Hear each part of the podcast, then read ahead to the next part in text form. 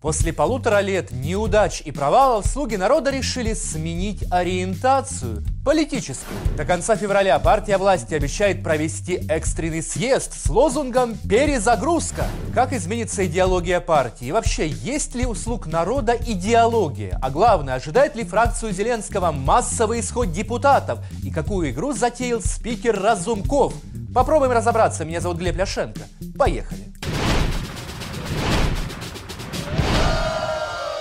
Друзья, подписывайтесь на наш канал и первыми узнавайте, чем живет украинская политика. А если хотите поддержать нашу команду и общаться с нашими гостями, добро пожаловать в клуб друзей Клименко Тайм – Ссылка в описании. О том, что слуги народа стремительно теряют популярность и народу осточертели, известно уже давно. Но в последнее время партию власти лихорадит еще и от внутренних разборов. Давай, расскажи мне, что, куда мне идти? Как Шо, куда мне ты идти? только что выставил в Да темном расскажи, как рыцаре. ты кашляешь на меня. Одень маску, не матом, не рыцаре, в темном рыцаре, только что ты выставил Коля, пост. молодец. Лично ты. Молодец. Дедуктивный метод отличный. Включи голову. Столь дружелюбно на заседании фракции общаются слуги народа Куницкий и Тищенко. Заодно раскрыли тайну телеграм-канала «Темный рыцарь». Теперь мы знаем, чей он. Не писать, что ты матом на меня орешь? Ты что, мальчика нашел для битья, решил выступить перед всеми или что? Товарищ С тобой что? Товарищ народный депутат. Отстись вообще, когда ты матом орешь при людях, Маску при министре.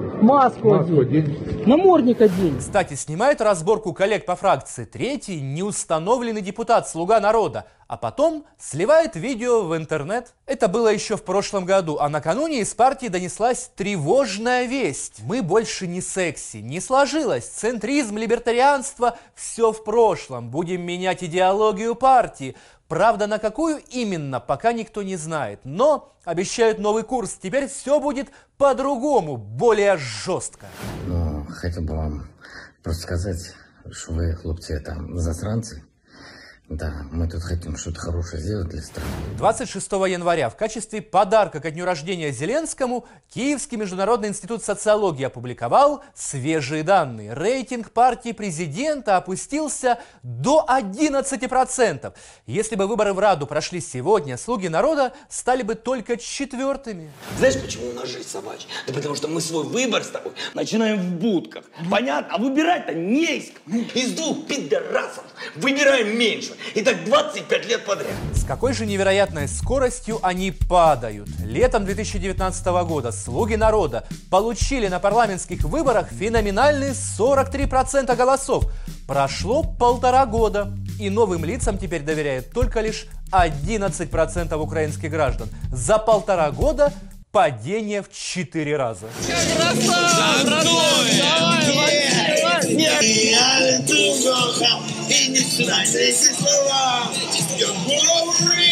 Реальная политика, в отличие от политики предвыборной, оказалась гораздо сложнее, чем думали слуги народа. Количество принятых в турборежиме законов не смогло перерасти в качество. Кое-что из обещанного выполнили, но война в Донбассе продолжается, преступники из прошлой власти в тюрьмах не сидят, богаче простые украинцы не становятся, а коммунальные тарифы не снижаются, а повышаются.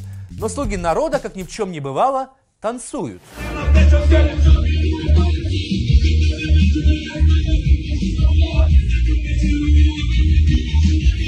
Изначально было ясно, что состав фракции очень неоднородный. Слуг народа объединяло только одно – лояльность популярному президенту. А во всем остальном у людей Коломойского и группы «Соросят» непреодолимые разногласия. Между этими группами сразу началась ожесточенная борьба, взаимные обвинения и сливы компромата. И знаете, кто победил в этой борьбе?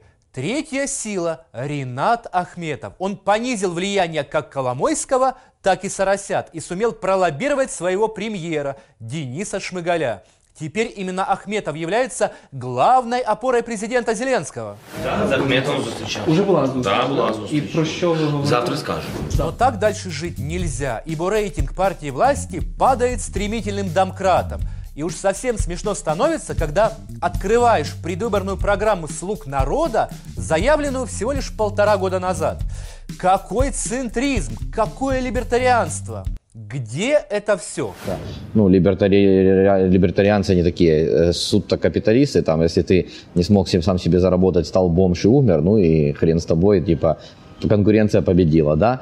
Социальная история, то каждый бомж должен быть переориентирован, трудоустроен государством, да, и, в общем-то, э, реинтегрирован в общество, да. Ну, скоро полстраны станут бомжами, а господин Арахамия будет также мило улыбаться. Да и вообще нет у слуг народа никакой идеологии, и непонятно, что они хотят менять на февральском съезде. Идеология – это система устойчивых взглядов на то, как должно быть организовано общество, какие должны быть ценности и принципы взаимодействия государства и человека – Партия «Слуга народа» создавалась под выборы, под конкретного лидера, президента Зеленского. Это не идеологическая партия, а разовый партийный проект, который олигархи, внутренние и внешние, использовали в качестве инструмента обретения власти. И если вы сейчас спросите, в каком состоянии партийная идеология, я бы сказал, что она в стадии активной эволюции, поскольку действительно вначале это было быстро, как стартап такой политический, наверное, можно так это охарактеризовать. Сейчас это становится продуктом, да? Уж лучше бы Арахамия молчал. Понятие идеология и стартап – это как воздух и колбаса. Но слуги народа не заморачиваются достоверностью изрекаемых понятийных конструкций. Главное, чтобы электорат схавал. Между тем, война против Дубинского, устроенная фракция президента, это, похоже, только начало. И уже в этом году, я не исключаю, Украину ждут новые парламентские выборы. Могильщиком Верховной Рады нынешнего созыва может стать никто иной, как спикер Разумков. Слухи о том, что молодой и амбициозный Разумков готовит свой политический проект, ходили давно. Но до последнего времени явных признаков нарастающего конфликта между Разумковым и Зеленским не наблюдалось. Но на прошлой неделе Разумков публично не поддержал санкции против каналов Медведчука, введенные президентом Зеленським. Закон повинен бути один для всіх.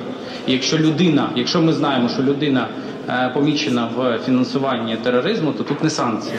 Разумков высказался очень корректно и осторожно, но по факту не поддержал решение Офиса президента удалить из эфира три оппозиционных канала. И главное, Разумков, присутствуя на заседании СНБО, не проголосовал за введение санкций. Это уже явный признак того, что спикер Верховной Рады отдаляется от офиса президента.